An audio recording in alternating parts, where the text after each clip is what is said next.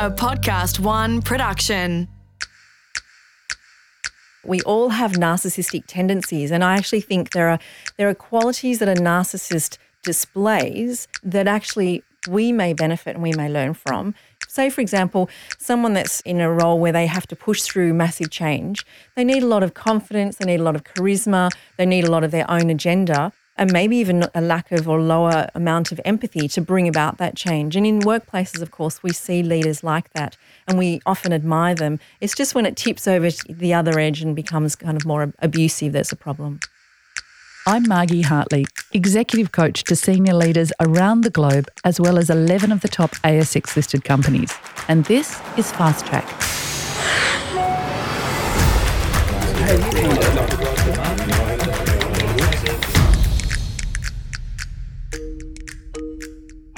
For many years, we heard of leaders who were being labelled as sociopaths, crazy people we had to work with who were plotting for their own good and power.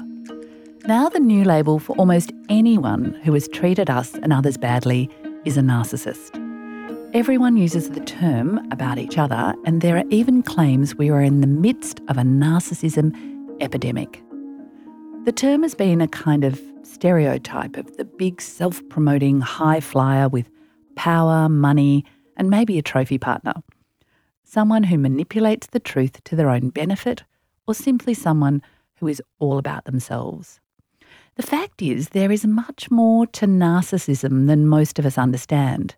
So much so that we're going to do a three part series. In this three part series, I speak with Dr. B. Pannell, Associate Professor of Coaching at the Australian College of Applied Psychology an executive coach and researcher with a PhD in adult development, and a deeply curious human, a brilliant presenter and communicator. In our second episode, we're going to explore the narcissists around us, and in our final episode, we'll talk about narcissists at work and how to cope and the choices we have. Thank you for tackling this topic with me. I work with so many clients and I hear some pretty terrible stories mm. about the way co workers and leaders can treat each other. Mm. People can often label this narcissistic, but I'm keen to hear your definition. Mm. But first, can you tell me what was your interest? What sparked your curiosity about narcissism? Yeah, sure. It's a it's a good question, I think, because uh, ultimately, I'd say right from when I was quite young, I was around challenging family dynamics. And then very early on in my career, I was promoted probably past my skill, and I was in an all male environment and really out of my depth. And uh, it was in that dynamic that there was all these power games going on. There was all these political things going on, and it was then that started to really raise my curiosity around what's actually going on. It was many years actually after that before I really did understand this idea of narcissism. My original inquiry was around working with difficult people, and in, in the executive coaching work I do, how do we, you know, coach and develop people that are seen as difficult and then kind of taking a narrow slice of that. Out of all the people that are difficult, we do tend to find there's a lot of challenges with narcissism. Well, we met at a conference where yes. you were speaking on working yes. with difficult clients, and yes. I was fascinated. Mm. But we're both quite curious about narcissists as well and the impact on everybody. So, what is narcissism, and what's the definition? It's an interesting one because there's no easy definition because we have on one end of the spectrum of narcissism someone that may be diagnosed with a narcissistic personality disorder and on the other end of the spectrum is all of us actually who probably have some narcissistic tendencies. And so we tend to use the label, they're a narcissist, just kind of throwing it around. But we're, of course, not diagnosing. So when we're describing someone as narcissistic or a narcissist, they might be at any, any end of that spectrum. Okay, so they could have a small behavioural moment of narcissistic behaviour that's been triggered, mm. but generally in the rest of the life mm. not exhibit this behaviour. Is mm-hmm. that true? Absolutely. And wow. I think we've all had moments of that where we've been, you know, quite narcissistic. You know, maybe in the past we just call it selfish, but there's a certain quality of narcissism as to why it really, you know, ruffles each of us in terms of when we're engaging in someone. And that's as as well as the standard idea of that they are very have sense of grandiosity, um, they have an excessive need of admiration, they see themselves as entitled and special. But what really sets narcissists apart is this profound lack of empathy. They just don't seem to have the same level of care for others that we would actually normally expect in a normal social interaction amongst each other. And what happens as a result of that is that the narcissist very much focused on blame. It's all someone else's fault. So if you're at the receiving end of some a narcissist blame, they're also very clever at the way they do this, can really leave you on the back foot. I'm fascinated by that idea of blame and lack of empathy as being the two really obvious signs of behaviour. Mm sort of take us back a moment. Yeah. We're all narcissists, you're mm. basically saying. Yes. Come on, B, tell me, yes. is it really true? Well, I would, I would reframe that and, uh, and say that we all have narcissistic tendencies. And I actually think there are, there are qualities that a narcissist displays that actually we may benefit and we may learn from um, in um, certain situations, there can be some a healthy dose of narcissism. Say, for example, someone that's uh, in a role where they have to push through massive change. They need a lot of confidence. They need a lot of charisma. They need a lot of their own agenda um, and maybe even a lack of or lower um, amount of empathy to bring about that change. And in workplaces, of course, we see leaders like that and we often admire them. It's just when it tips over the, the other edge and becomes kind of more uh, abusive that's a problem. And impactful for mm. those around them. So that's, that's really interesting. How does this relate to psychopaths and sociopaths? I said in my introduction that we used to call everyone a sociopath at work yes. or a psychopath, yes. and now we're calling everyone a narcissist. What's the difference? It's an interesting one because uh, officially a sociopath is uh, someone with antisocial personality disorder. So, again, that's a diagnosis that a psychologist or psychiatrist would need to make. And basically, it's a flagrant disregard for rules. Someone that is considered psychopathic tends to have that times, you know, the volumes turned up quite a lot higher, in that they actually tend to be very cold you could even say cold blooded towards the, the pain and discomfort of others.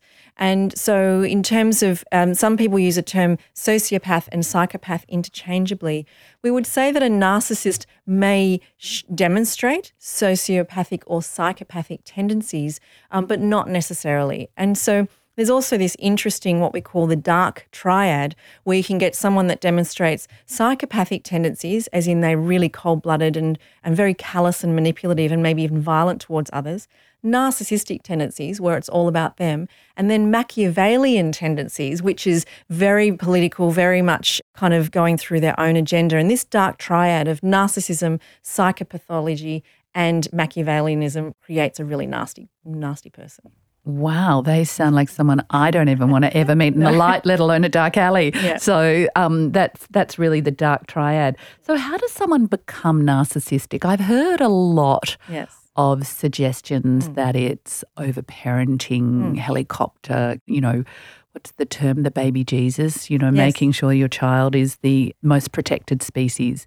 And then I've heard the other side where people have had abuse mm. almost mm. as a child. So what's your considered opinion on this? Well, there's there's research that shows in terms of childhood we have a certain pattern, but I wanted to just circle back if I can to why do we have this sort of epidemic of narcissism in the first place in that I do think that it's our culture at the moment that is really having a massive impact. We're all able to take selfies. We're all able to Instagram our whole lives. It's like we have a mirror around us um, 24 um, 7 and that where the, our culture is much more individualistic. It's much more about your um, you're validated for being famous. You get you know lots of well, you become rich and famous kind of thing.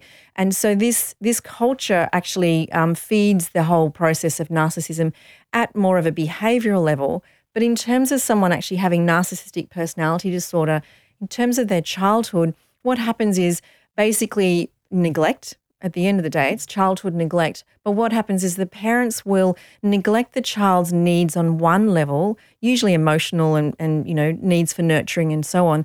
But they'll also praise them for a certain behavior, whether it's their school or their sporting or whatever, their, even their looks and so on. And this kind of um, almost like a rejecting of their one part of themselves and valuing oh, excessively another part of themselves causes a split in the narcissist psyche where there's an external kind of shell which they see as that's what that's who they are they feel great but actually what's underneath um, really extreme narcissistic personality disorder is a deep sense of self-hatred um, insecurity and shame and the reason why this is so challenging when we're encountering narcissists is because they tend to have this lack of looking within going, what did I just do there? Actually, maybe I could have adjusted and done this differently. Very little of that kind of self reflective process that most of us hopefully are doing on a regular basis. And most of the time, if something is going on, mm. it's like it's your fault because of this inability to look within, because inside is actually a lot of insecurity and self hatred. Wow, what a great explanation. So, what drives the dysfunctional behavior? It ultimately is this sense of shame in right. that. Um, and so, very few narcissists will, or people, when I say narcissist, I'm really talking at the extreme. I'm not talking about us having a narcissistic moment. But very few narcissists will actually go through the process of therapy because this defensive pattern of blaming other people is so entrenched that it takes a lot of effort for them to actually turn around and and look at themselves. And so, what a narcissist will tend to do is just go through the same pattern again and again and again. Uh, and because our society actually preps them up a little bit, they can go from one relationship to another to another without actually having to really face and take responsibility for how they're fed into that. There was one thing you said earlier about them being charming. Mm. Yes. Can you tell me a little bit about that? Yes. So a narcissist is very good at making themselves look good. And part of that actually includes learning the social rules to get ahead. So they will be able to work the room, for example, and shake everyone's hand. And, you know, everyone thinks they're fabulous. And even that sense of, wow, it's really great for me to be around someone like this. They exude this kind of radiance. And as part of that sense of being charming, they also um, are very good at self promotion. So it's not only do we feel good being around a narcissist, they usually tend to be able to put themselves on a pedestal. And then there's this sense of like the halo effect of people around them going, wow, this person's so amazing. But interestingly, that a narcissist actually does that to people that they're in, say, in an intimate relationship. They will actually do that as a way of pulling someone into um, an intimate relationship with them. They'll put them on the pedestal, they'll give them all this praise, and someone that's maybe insecure and, you know, maybe not so self aware will go, wow, you know, this guy's so amazing or this woman's so amazing. And if they love me, then I must be okay. And then all of a sudden you've gone into a, a toxic kind of mix there. And then they can what's the term that I've heard?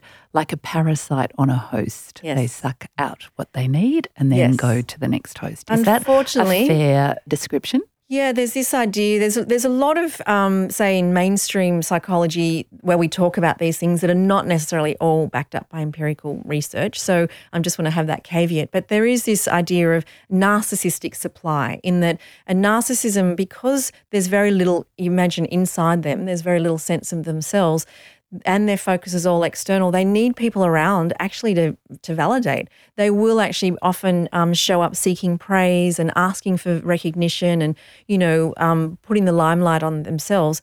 And so, what happens is, if someone comes along and criticizes, questions, challenges, or even starts to kind of peel underneath their behavior and go, "Actually, you're not so perfect after all," because underneath there's this deep shame, mm, then you get the narcissistic rage. And oh, um, so tell me about narcissistic rage. I'm pretty sure I've experienced it, but yeah. I'd love to hear your generalized description. Yes, so the, a narcissist certainly can be tend towards violence and certainly aggressive um, behavior. They will.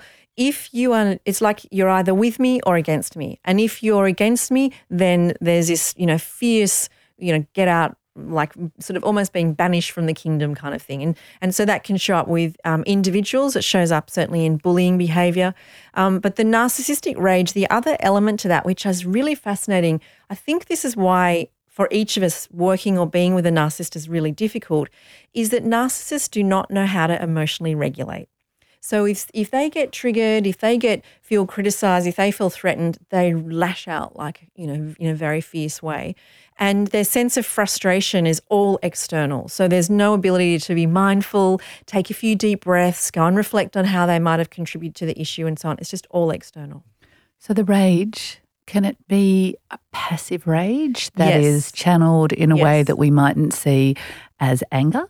Yes, so there's there's two main types of narcissists. One is an overt narcissist, which tends to be just in your face, you can kind of tell. The other one is more covert, where in their way of expressing their narcissistic rage is through subtle manipulation, bullying, passive aggressive behavior, and so on. And they're the ones actually that can be very difficult to navigate because it's much harder to point to their behavior because it's so so manipulative. And again, a generalized comment, but probably more likely to be seen at work because flying into a rage and throwing a chair is not considered appropriate behavior. That's correct. So, one of the reasons why narcissists get away with in intimate relationships this poor behavior is um, this interesting way of keeping someone close. So, how do they keep someone close? Is that the supply piece yes. that we're talking about? Yeah. So basically, if you imagine, um, say, gambler at a slot machine and this idea of intermittent reinforcement. So we know now from the research that if someone gets a win and then lots of failures and they're about to walk away and they just get another random win,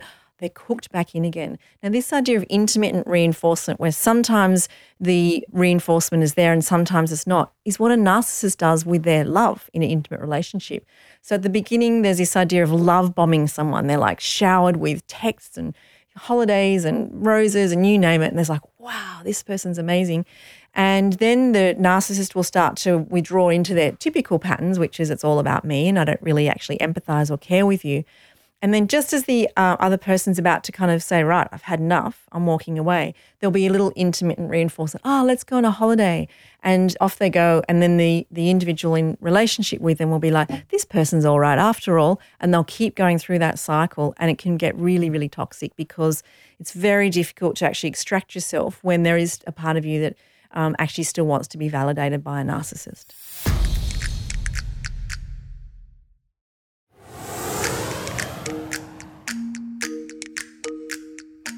We've sort of covered how you can spot a narcissist mm. and some of the behavioural pieces. Mm. How is it different to just being confident? Yeah, so um, ultimately, someone that's confident doesn't have this deep insecurity underneath them. It's that simple. Someone who is, has more narcissistic tendencies it's all kind of on the front. It's all behavior. It's all kind of a smokescreen. And underneath, there's this sense of insecurity. And so when we talk about someone that's confident as well, because it's kind of comes from a deeper sense in them, there's also, you know, a sense of empathy, relating to others, listening, caring, and so on. All that should be and can be part of the mix of someone that's confident. Whereas the narcissist, the, the confidence is much more bravado, and there's also very little empathy linked in with it. So, Albert Ellis talked about conditional acceptance and unconditional self acceptance. Yes. So, I'm assuming that a confident person has unconditional self acceptance where they know that they're imperfect yeah. and they and don't have pressures but is the narcissist sort of conditional about everything yes well then the narcissist isn't able to unconditionally accept themselves because ultimately there's this split inside them and it's like there's this nasty dark side that's that they just can't accept and so the unconditional acceptance also shows up in relation to other people. So, not only as someone that's confident can be okay with being human and making mistakes and be okay with that in other people, the narcissist in that high standard will expect that of others as well. And, and if someone shows their vulnerable side, often they'll actually get kind of kicked to the curb. Right. That sounds horrible because yes. my next question is about the impact yes. that you see narcissists have on others. So, what are the typical things we might see? Yeah, to, to answer that question, I might just plant a bit of a seed first in that the people that really get hooked into a narcissistic pattern tend to have the same trauma pattern from childhood. And so, in terms of why this is so damaging for us, is that if someone eh, has felt neglected in childhood and also felt insecure, they might not show up in adult life as a narcissist, but they still might have a sense of being insecure and shy and so on. And so, there's this sense of that, this idea of trauma bonds, that the, the bond that, say, in an intimate relationship that connects a narcissist to their lover is often the same trauma bond. And so there's So in this case you're talking about neglect. So, neglect. So if someone has felt some element of neglect in their childhood and they're grown up and they've developed as an adult and they go to work mm. and then a narcissist emerges, there'll be an attraction point for those two. Yes, the, it's not just a neglect, it's a sense of being um, insignificant. Um, so the neglect actually feeds um, a sense of being insignificant. And so, what the um, the narcissist does, because they're kind of up on a pedestal, if someone's got a feeling of insignificance, then the narcissist can be like their kind of shining armor. Whereas for the narcissist themselves, the way they deal with their insignificance is they make themselves the shining armor. So this is why people can get really hooked in in a very nasty way. Is that they both have the same trauma bond. Um, and so basically, being with a narcissist in intimate relationship can re- be re traumatizing for you. And this is why often it makes it very difficult to get out of a narcissistic relationship because it's not you as an adult that's trying to crawl out of there backwards with this intermittent reinforcement. It's also you as a child kind of being beaten up here, trying to kind of extract yourself. And if there's anyone listening at the moment, I imagine the most useful thing for us to do is recommend that they seek some support from yep. a qualified psychologist yes. to help them manage the trauma yes. impact Absolutely. Um, yeah, of course. So it is destructive. It's very mm. destructive. Mm. And we're going to talk a bit further about how it impacts in the workplace. Mm. Um, there's a thing called gaslighting yes. that I'm trying to learn to understand because yes. I'm not young enough to really know it. But yes. gaslighting, and I, I do know that confusion is part of a relationship with a narcissist. Yes. Is gaslighting a narcissistic tendency? Yes, it is. And the reason why I'll define gaslighting and I'll explain why this is so linked to a narcissist is so basically, gaslighting is when you've had an argument, say, with your narcissistic partner um, about taking the rubbish out, for example, and then the next day you say, "Well, right, it's now it's your turn to take the rubbish out," and they say, "What are you talking about? We didn't even have that conversation yesterday." And so, what gaslighting is is it's like the person's like, "What?" How did you not hear what I just heard? So, gaslighting is mm. completely invalidating someone else's reality to the point where the, the narcissist to actually avoid taking responsibility for someone will say, That didn't happen. You didn't have those feelings yesterday. We didn't have that conversation yesterday. And so, if you actually feel like you're in a relationship, either at work or um, at home with a narcissist, you feel like you need to record conversations as proof, that's a sign that you're being constantly gaslighted because what it does, it actually makes you doubt yourself. Like, am I going mad? Surely so, we had these conversations. And I use this the what now seems like a really weak term, but I feel confused. Yes, absolutely. Yeah. So how does a narcissist think, B? It's an interesting one because, I mean, ultimately, uh, I don't want to presume I'm in the mind of a narcissist. We can tell from their behavior, and the research shows that most of the time they they are being quite Machiavellian, as in manipulative, really pushing their own agenda. Um, and what we also notice with narcissists is they actually don't really notice their own thinking. So this idea of self-awareness, when we take a step back and you know think about how we've interpreted something, notice our judgments, reflect on uh, on how we're going, and so on. Um, they actually don't seem to have that ability. We call it metacognition. So so they call it this ability to step back and uh, look at our thinking and be more objective about it. Narcissists seem to be unable to do that. Somebody I once met who I think is a narcissist said to me, You overthink. You think too much. Mm. So that would probably be a bit of a clue based on your analysis there. It could be, yes. And the narcissist really will be either focused on their own agenda or um, other people getting in the way of their own agenda and not as much about how can they continually improve. And this is why it's difficult because narcissists, as we mentioned earlier, don't go to therapy or coaching as much uh, because they're not really interested in improving because they feel that they're already got it. Okay. So this is what feeds into it. Okay, amazing. So let's talk about this question that I was so shocked by at the beginning. Not really, but aren't we all narcissists or should we be? Yes. So, um, I would suggest that yes, we all have narcissistic tendencies, probably more so than the generation before us and our parents and our grandparents. And as I said, partly I think it is our culture, partly it's, you know, even population and competition and all sorts of things, and of course, social media. But sometimes we interchange the words narcissism and, and uh, self confidence or self esteem as if they're two the same things. And just think it's important to acknowledge that narcissism on its own is actually deeply insecure what I would suggest is that we all need to have a really positive sense of self esteem. Now, the way that we get that is actually through genuine acknowledgement of our strengths by people that matter to us, as well as the ability to be vulnerable and acknowledge our weaknesses as well. And so, even the idea of healthy narcissism doesn't quite make sense because a narcissist can't be healthy because they're deeply insecure. We would suggest the better term would be healthy self esteem rather than healthy narcissism. Wow, there's so much more to talk about. B, I can't thank you enough for our first episode on understanding narcissism. Thank you. If this episode has raised any concerns or issues for you, please contact your GP, mental health professional, or reach out to Lifeline on 131114. Fast Track was presented by me, Margie Hartley, and created in collaboration with Podcast One Australia. Producer Tina Matalov, audio production by Darcy Thompson, executive producer Jennifer Goggin. To hear more episodes, listen for free at podcastoneaustralia.com.au, download the free Podcast One Australia app, or search Fast Track Podcast.